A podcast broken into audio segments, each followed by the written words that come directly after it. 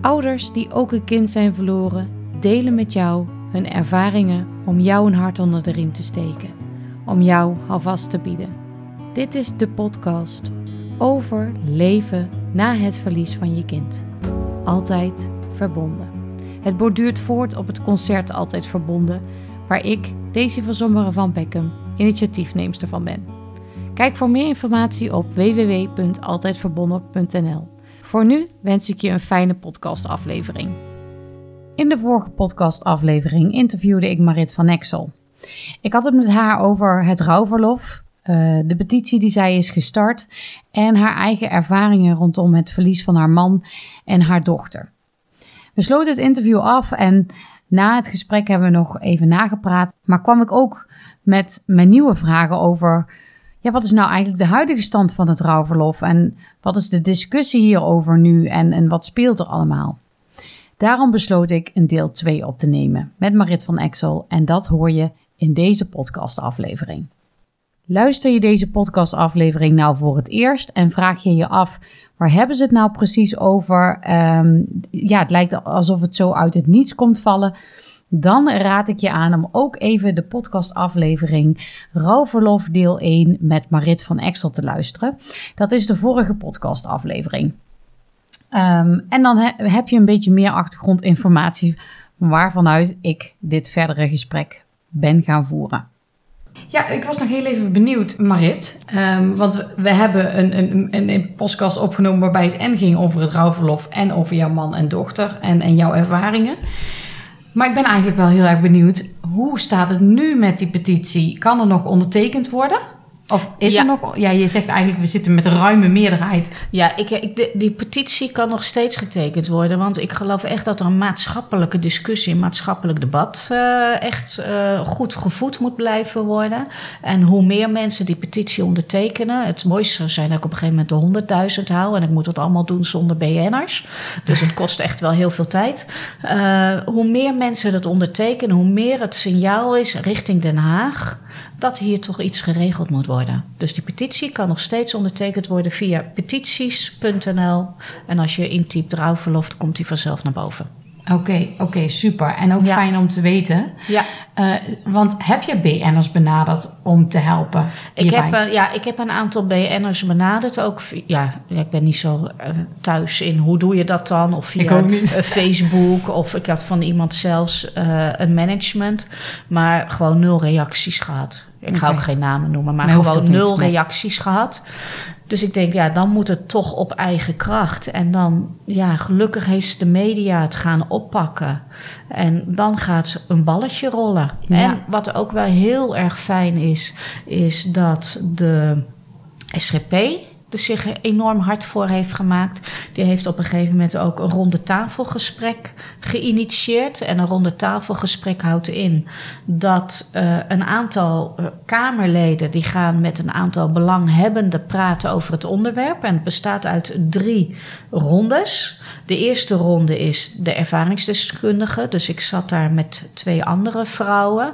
Die ook weer met hun eigen invalshoek en hun kennis waar ze tegenaan liepen konden geven. Daarna kwamen de, de rouwexperts aan het bord. Uh, uh, onder andere Riet Viddelage Jaspers, dat best wel een redelijk bekende naam is. En Herman de Munnik, die kwam ook van het verlieskundemodel waar we in de podcast over hebben gehad. En daarna kwamen de, de werkgeversorganisaties, iemand van de ANWVN, Ondernemersvereniging Nederland en iemand van, de, van het CRV die uh, enorme voorstander uh, ervan is geweest. En iemand van Monuta ook nog. Okay. Want die hebben een hele uitgebreide uh, rouwverlofregeling. dus die konden dan ook weer uitleggen waarom ze dat hebben toegepast en wat het effect daarvan is. Oké, okay, die hebben zeg maar een rouwverlofregeling voor hun eigen medewerkers. Ja. Oh, ja, wauw. Ja, een hele uitgebreide. En Monita heeft destijds van de petitie ook heel veel, heb ik heel veel contact gehad met de marketingdame, de communicatiedame, om dat rouwverlof echt goed in de, ja, onder de aandacht te brengen. Ook bij de politici en bij, uh, bij de media. Ze waren bereid ook om met een heel groot spandoek bij de petitie onder overhandiging aanwezig te zijn. Alleen ja, corona, dus het moest online. Dus uh, daar konden ze dan niet bij aanwezig zijn. Maar ze hebben daar ook echt heel veel bij geholpen. Er is ook een man die. Uh, een lobbyist is binnen Den Haag, die is naar mij toegekomen. En die zegt van nou, het feit dat jij het zo strak hebt afgebakend dat is de gouden greep. Want hij was ook al langer voorstander voor rouwverlof. Maar omdat het zo breed en alles op één hoop werd gegooid, ja, heeft het geen schijn van kans. Maar door het zo strak tegenover verlies binnen het gezin en geboorte binnen het gezin, de, de verschillende verlofvormen zo strak tegenover elkaar te zetten. Hij zegt, ja, hier valt eigenlijk geen tussen te krijgen. Dus die is ook actief geweest. Uh, de SGP heeft zelf ook in hun publicaties en in hun ik denk maandelijks een soort tv-uitzending. Hebben ze daar aandacht aan besteed? Ben ik ook een keer uitgenodigd om daartoe te komen. Ze hebben in eerste instantie ook gesproken met een aantal andere partijen van goh, wat vinden jullie van rouwverlof? Het is zelfs een keer bij RTL Nieuws in het, uh, op het nieuws geweest dat er een kamermeerderheid voor zou zijn voor een vorm van rouwverlof. Maar ja, dan gebeurt er weer allemaal politieke uh, dingen. In de wereld gebeuren weer dingen. De SGP heeft op een gegeven moment ook aangegeven tijdens een begrotingsbehandeling dat zij bezig zijn met een initiatiefwet. Alleen het is een kleine partij met uh, ja, beperkte mensen en het is best wel een kluif om van alles uit te zoeken en vorm te geven. Dus ja, hoe daar nu exact uh, met het initiatiefwet ligt, weet ik even niet. Maar ze hebben nu ook natuurlijk binnen Nederland zulke grote vraagstukken met asielbeleid, woningnood. ja, toch wel uh, de oorlogen hier en daar. Dus ja, dat is even afwachten. Stikstofbeleid, hè, ook heel belangrijk.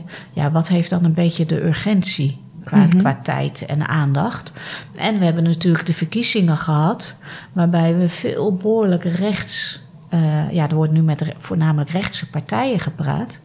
En ja, die zijn toch wat minder voor de verlofvormen. Een ander lichtpuntje is dan weer wel. Ja. De Stichting Economische Raad, de SER, die heeft uh, de opdracht gekregen, of die zijn op eigen initiatief bezig gegaan met allerlei verlofvormen die we hebben in Nederland. Nou, en ik weet ook wel, er zijn ontiegelijk veel verlofvormen. Ook rondom geboorte, zwangerschap, noem het allemaal maar op. Er is inderdaad haast geen wijs uit te, te worden. Dat is echt heel. Dus dat willen ze allemaal op de schop doen. Uh, hoe ze het precies gaan vormgeven, weet ik niet. Ik weet wel, het stond laatst in de krant. Ze hadden uh, drie pijlers. Nou, twee pijlers zijn blijven hangen bij mij. Ja. Dat is uh, alle verlofvormen rondom zorg voor de kinderen. Ik denk uh, verlofvormen rondom werk, denk ik, vermoed ik. En persoonlijk verlof. En rouwverlof zou dan in het stukje persoonlijk verlof komen. Nou, uh, op zich is natuurlijk al super dat er aandacht komt voor rouwverlof. Dus daar ben ik ook heel erg blij mee. Mm -hmm. En ik ga nu ongetwijfeld een aantal mensen uh, tegen de schenen aanschoppen. Maar ik wil toch heel graag een soort twee sporen beleid hebben voor rouwverlof. Eén voor het overlijden binnen het gezin waar zorg is voor de kinderen. En die mag voor mij net zo uitgebreid worden uh, rond, als uh, gelijk behandeld worden als alle regelingen rondom geboorteverlof en zwangerschapsverlof. Alleen ja, het moet niet per se één aan één gesloten periode zijn, maar maak het dan flexibel. Hè? Maatwerk flexibel in te zetten naar al naar gelang behoefte. Een potten met tijd die je mag opnemen over een hele langere periode. Net als eigenlijk het geboorteverlof voor de partners. En dan het rouwverlof voor alle overige situaties. Juist, ja. Omdat de impact van het verlies bij bijvoorbeeld als de partner wegvalt, compleet anders is dan de impact uh, op het dagelijks leven, noem ik dan. Hè, de dagelijkse confrontatie, het dagelijks leven, anders is dan de impact van het verlies van je favoriete tante, je beste vriendin die je heel erg mist, omdat het als een zus voor je was, of je oma Waar je altijd iedere dag even langs ging om een koekje te halen toen je klein was. Ik noem maar wat. En daarmee wil ik die andere groep niet uh, bagatelliseren. Dat een pijn en het verdriet uh, niets even zwaar zou tellen. Maar het gaat mij gewoon, wat heb je als gezin, zeker met zorg voor kinderen, nodig aan ondersteuning om gewoon überhaupt alle gevallen ballen weer in de lucht te krijgen. Ja, want we hebben het hier natuurlijk in onze vorige podcast over gehad, over belastbaarheid en de belasting. De belasting, inderdaad. Ehm, en de vraag die dan bij mij opkomt is dan het verlies van een kind. Valt dat dan uh, onder die ene regeling, net als het wegvallen van een partner?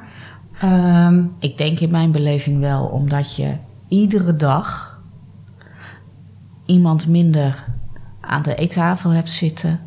Uh, bijvoorbeeld langs een leeg kamertje loopt waar misschien een wiegje staat. Hè? Ook al is het kind nog niet geboren. Uh, dat je een leeg wiegje hebt of gewoon een leeg bed. Of die, uh, ja, dat, dat soort dingen. Daar heb je veel meer die dagelijkse confrontatie van het verlies. En dan is die impact veel groter en heftiger dan wanneer het, met alle respect, je beste vriendin is geweest. En ja, en dan kan je gaan discussiëren. Ja, horen dan de broers en zussen ook bij? En de uitwonende broers en zussen ook bij? En dan denk ik, weet je, laten we maar eerst dat één regelen. Binnen het gezin, misschien binnen het gezin waar je woont? Is, ja, of ja, heb je daar en daar kan je, ja, niet, hè? Ja, nee, dat, dat, daar, daar ben, ik, ben ik zelf niet over uit. Want kijk, als ik zeg het gaat alleen als je nog thuis wonend bent maar dan denk ik, ja, wat doe je dan met iemand die net uit huis is en studeert? Is het daar dan minder erg voor. Maar ik denk, weet je, laten we het maar eerst eens even in het klein houden. Met de grootste kans van slagen.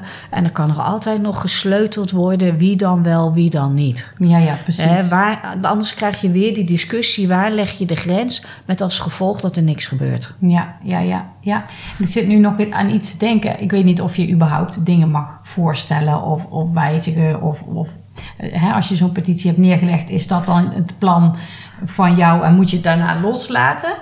Ehm, maar ik zat, ik, ik, ik zat me net te bedenken van, goh, um, het gaat natuurlijk, het is maatwerk. Ja. Hè? En uh, je vraagt ook om flexibiliteit, niet aan ingesloten. Pak het op de momenten dat jij het nodig hebt. Um, dat, daar, dat daar ook wel naar gekeken wordt. Uh, op het moment als iemand daar een beroep op wil doen, op dat rouwverlof. Um, dat er dan ook gewoon menselijk wordt gekeken naar naar die situatie. Dat als jij bij de huisarts bent geweest of je bent ergens geweest waar gewoon blijkt dat het gewoon niet goed met je gaat, dat je daar gewoon, dat je dat gewoon nodig hebt. Dat daar dat vangnet dan voor is. Nou, dat zou heel erg mooi zijn. Dat zou wel mijn streven zijn. En het mooiste zou zijn dat eigenlijk wettelijk rouwverlof niet eens echt nodig is. Maar dat je met elkaar gaat praten van waar heb jij behoefte aan en hoe kunnen we je daarin het beste ondersteunen. Ja.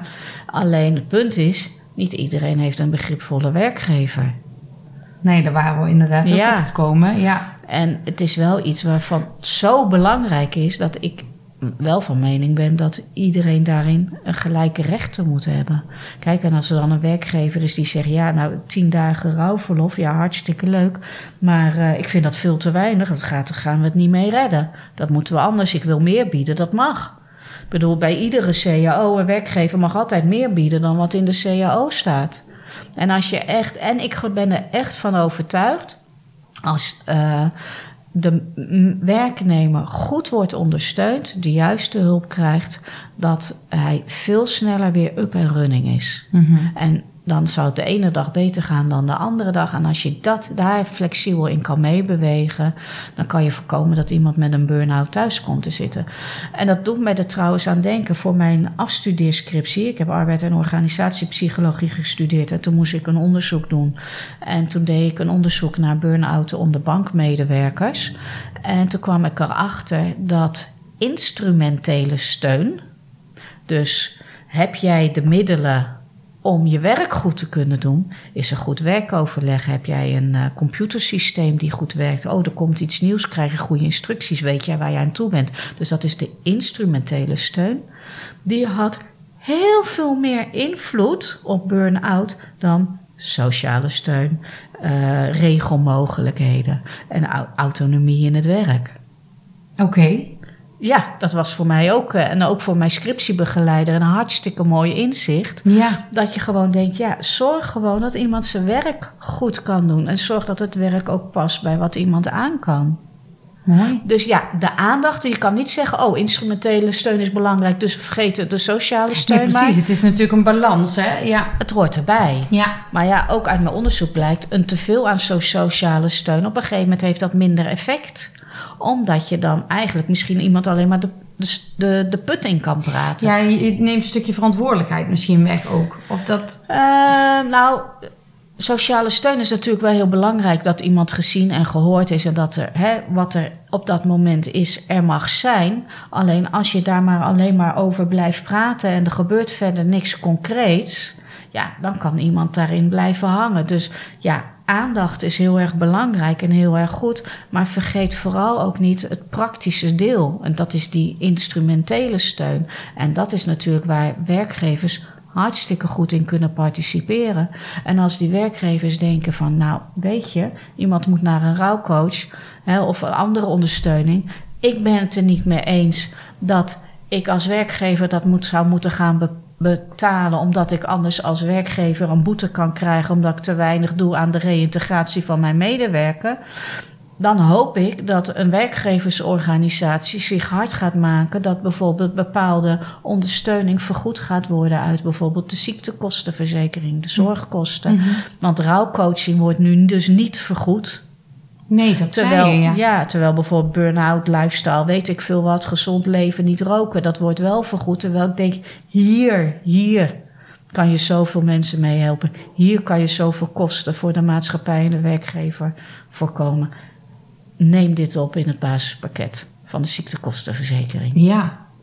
Maar hoe krijg je dat dan weer voor elkaar, hè? Ja, dat is eh, ook weer een hele uitdaging. En dan denk ik gewoon, beste werkgeversorganisatie, die overal zo hun contacten en connecties hebben.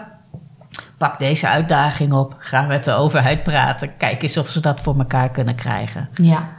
Ja. En Inderdaad. iedere maand dat een medewerker weer aan het werk is, is weer eh, meer productiviteit. En eh, hè, ik bedoel, ziektekosten, ja, tenminste, verzuimkosten zijn gewoon hoog. Ja, ja, ja. En dus dat levert in die zin indirect ook gewoon eh, voordeel op voor de werkgever. Zeker. Ja, zeker. Ja. En hoe lang denk je dat het nog gaat duren? Ik had een man gevonden, die, die lobbyist, die zei: Oh, je hebt een perfecte timing, dit en dat. En ah, nou, misschien eh, kan het wel met één à twee jaar geregeld worden. Nou, we zijn inmiddels al verder, geloof ik, dan die één à twee jaar. Ja. En nou ja, goed, we weten niet hoe het gaat met de formatie. Dus voorlopig worden dit soort dingen niet gedaan. Daarom is het belangrijk dat er aandacht voor blijft. Blijft, hè? ja. Podcasts als deze, media die er aandacht aan blijven. Mensen die hun verhalen blijven de- delen. Dat gewoon die maatschappelijk debat, zo noem ik het maar even, dat dat goed gevoed blijft worden. Dat mensen op een gegeven moment gaan denken: ja, maar dit moet gewoon geregeld worden. Ja, want er zijn nu ook, nou dat is niet nu, hè, want nu zitten we in die daad ja, dat er gefor- geformeerd moet worden en zo. Maar voordat de verkiezingen waren, waren er wat, ehm waar, waar, waar waren ze er serieus mee bezig. Ja. En opeens, en dat vertelde je mij, wa- waren er ook in één keer andere geluiden. Eh, in de zin van, kwam er een beetje weerstand. Ja. Klopt dat? Ja, ik heb het idee naarmate er meer eh, een positieve tendens ging ontstaan van dat meer algemeen geaccepteerd zou worden dat, eh, hoe heet dat? Ehm, ik ben even afgeleid door iemand die voorbij liep. Nee, maar naarmate er meer eh, positieve aandacht was en meer geaccepteerd zou worden dat er rouwverlof noodzakelijk iets zou zijn, heb ik het idee dat ook de tegenkrachten, dat er steeds meer signalen kwamen waarom iemand tegen rouwverlof is. Die discussie op gang begon te maken, eh, te, aan te, Te komen, ja. En dan denk ik, waarom nou? Volgens mij heb je geen flauw benul waar je het over hebt. Doe dat, doe dat nou niet. Want Till jij kan er ook. you. Ja, maar dan denk ik ook, als het jou zou overkomen, zou jij er ook dankbaar gebruik van maken. Ja. ja. En, en dat, dat vind ik gewoon jammer. En het is gewoon Want heel. wat zijn de negatieve geluiden? Nou, wat, waar mensen zich zorgen maken, waarom moet de werkgever dat betalen? Is het wel voldoende? Het is geen ziekte. Ehm, dat soort argumenten. Het is niet te plannen. Maar dan denk ik, ja, geboorteverlof voor partners is ook niet te plannen. Ja, het is, het is cru. En ik snap best wel dat werkgevers echt met een probleem zitten. Want de, het werk moet doorgaan. En het is geen liefdadigheidsinstelling. En er moet ook gewoon winst gemaakt worden. Maar dit is zo'n belangrijk levensingrijpend iets. Maak hier dan gewoon ja, de menselijkheid. Wees daar soepel in.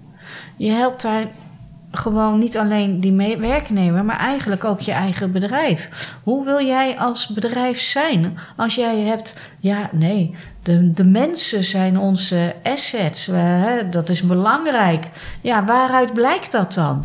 Laat het dan zien. Ja. Zorg ervoor dat mensen met plezier weer naar hun werk gaan. Dat is zo belangrijk. Ja, en uh, zijn ze dan bang dat de werkgevers het inderdaad zelf moeten gaan betalen? Want volgens mij is jouw initiatief erop gericht dat het eigenlijk een, een, een, um, een vangnet is zoals um, een WW-uitkering of nee, een uh, zwangerschapsverlof. Ja. Want dat wordt ook. Um, ja, werkgevers zijn heel erg bang dat zij die rekening moeten betalen. En dat snap ik. Daar zou ik zelf als, uh, als HR ook niet voor zijn. want het is iets, je krijgt de rekening van iets privés van je werknemer. En daarom is mijn voorstel het vergoed het vanuit het UWV. Net zoals je, als je geboorteverlof belangrijk vindt, dan is dit nog veel belangrijker. En wees dan ook gewoon als overheid zo reëel of als maatschappij reëel. Dan moeten we dat met z'n allen dragen. En niet iedereen die krijgt kinderen, maar iedereen die krijgt wel een keer met te maken met de dood. Absoluut. Ja, daar kunnen we niet omheen. Daar kunnen we niet omheen. Laten Tenzij dat... je als eerste overlijdt. Maar dan wil je ook dat de mensen om je heen het goed hebben. Ja, precies. Precies. En het is maar een hele kleine... Als je het zeker houdt binnen het gezin... Het zou misschien 6000 mensen in het jaar overkomen. En hoeveel mensen krijgen babytjes... en hoeveel geld gaat er naar alle mooie geboorteverlofregelingen? En het is niet dat ik een tegenstander ben van geboorteverlof. Ik ben een voorstander van geboorteverlofregelingen. Want dat kan zorgen dat uh, jonge ouders ook hè, uh, overeind kunnen blijven met alle eisen die aan hen gesteld wordt, werk-privé. Maar dat geldt zeker ook als ouders helemaal volledig uit het veld worden geslagen door een verlies. Ja, zeker, absoluut. Je had mij ook liedjes toegestuurd. Ja. Die jij uh, graag, uh, of die, die voor jou uh, van waarde zijn. Ja. Wil je daar nog iets over delen? Nou, een hele mooie is, en dan ben ik bang dat ik daar weer geraakt word, maar dat geeft niet. Um, toen ik op reis ging, had je het filmpje Omarmen. tenminste, toen was op dat moment even het nummer van Bluff Omarmen heel erg favoriet bij mij. En dat voelde als, uh, je hebt ook al gezien van uh, hoe sterk je staat, heeft niet altijd te maken, maar met de wind. Een beetje die tekst. Ja. Super gave tekst. En zo voelde het ook van, hè, je gaat op reis, ik weet niet waar of waarom, maar hoe, maar goed, ik ga op reis. Dus ik vond hem heel erg toepasselijk. En toen ik later terugkwam, heb ik een keer, ben ik met mijn dochter en schoonzoon naar een concert geweest van Bluff. En toen kwam dat nummer.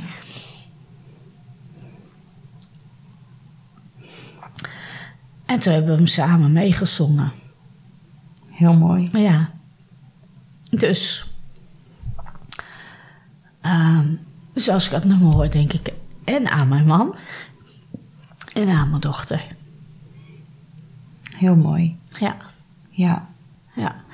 En mijn schoonzoon had zelfs nog een heel klein fragmentje gemaakt. Oh, echt? Ja, dus ja, die heb ik ergens in mijn telefoon, weet ik veel wat. Ja. Ja, die is gewoon heel waardevol. Dat is gewoon een super mooi nummer. Die was nog voordat zij overleed al heel mooi voor mij. En dat wist ze. En dan kan je hem samen zingen. Ja, hij is mooi. Ja.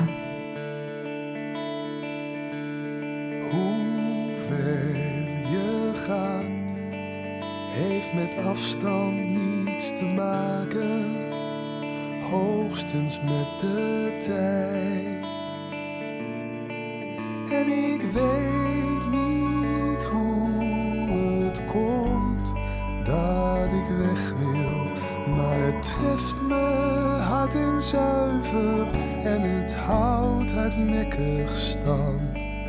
Dus hier sta ik met een uitgestoken hand.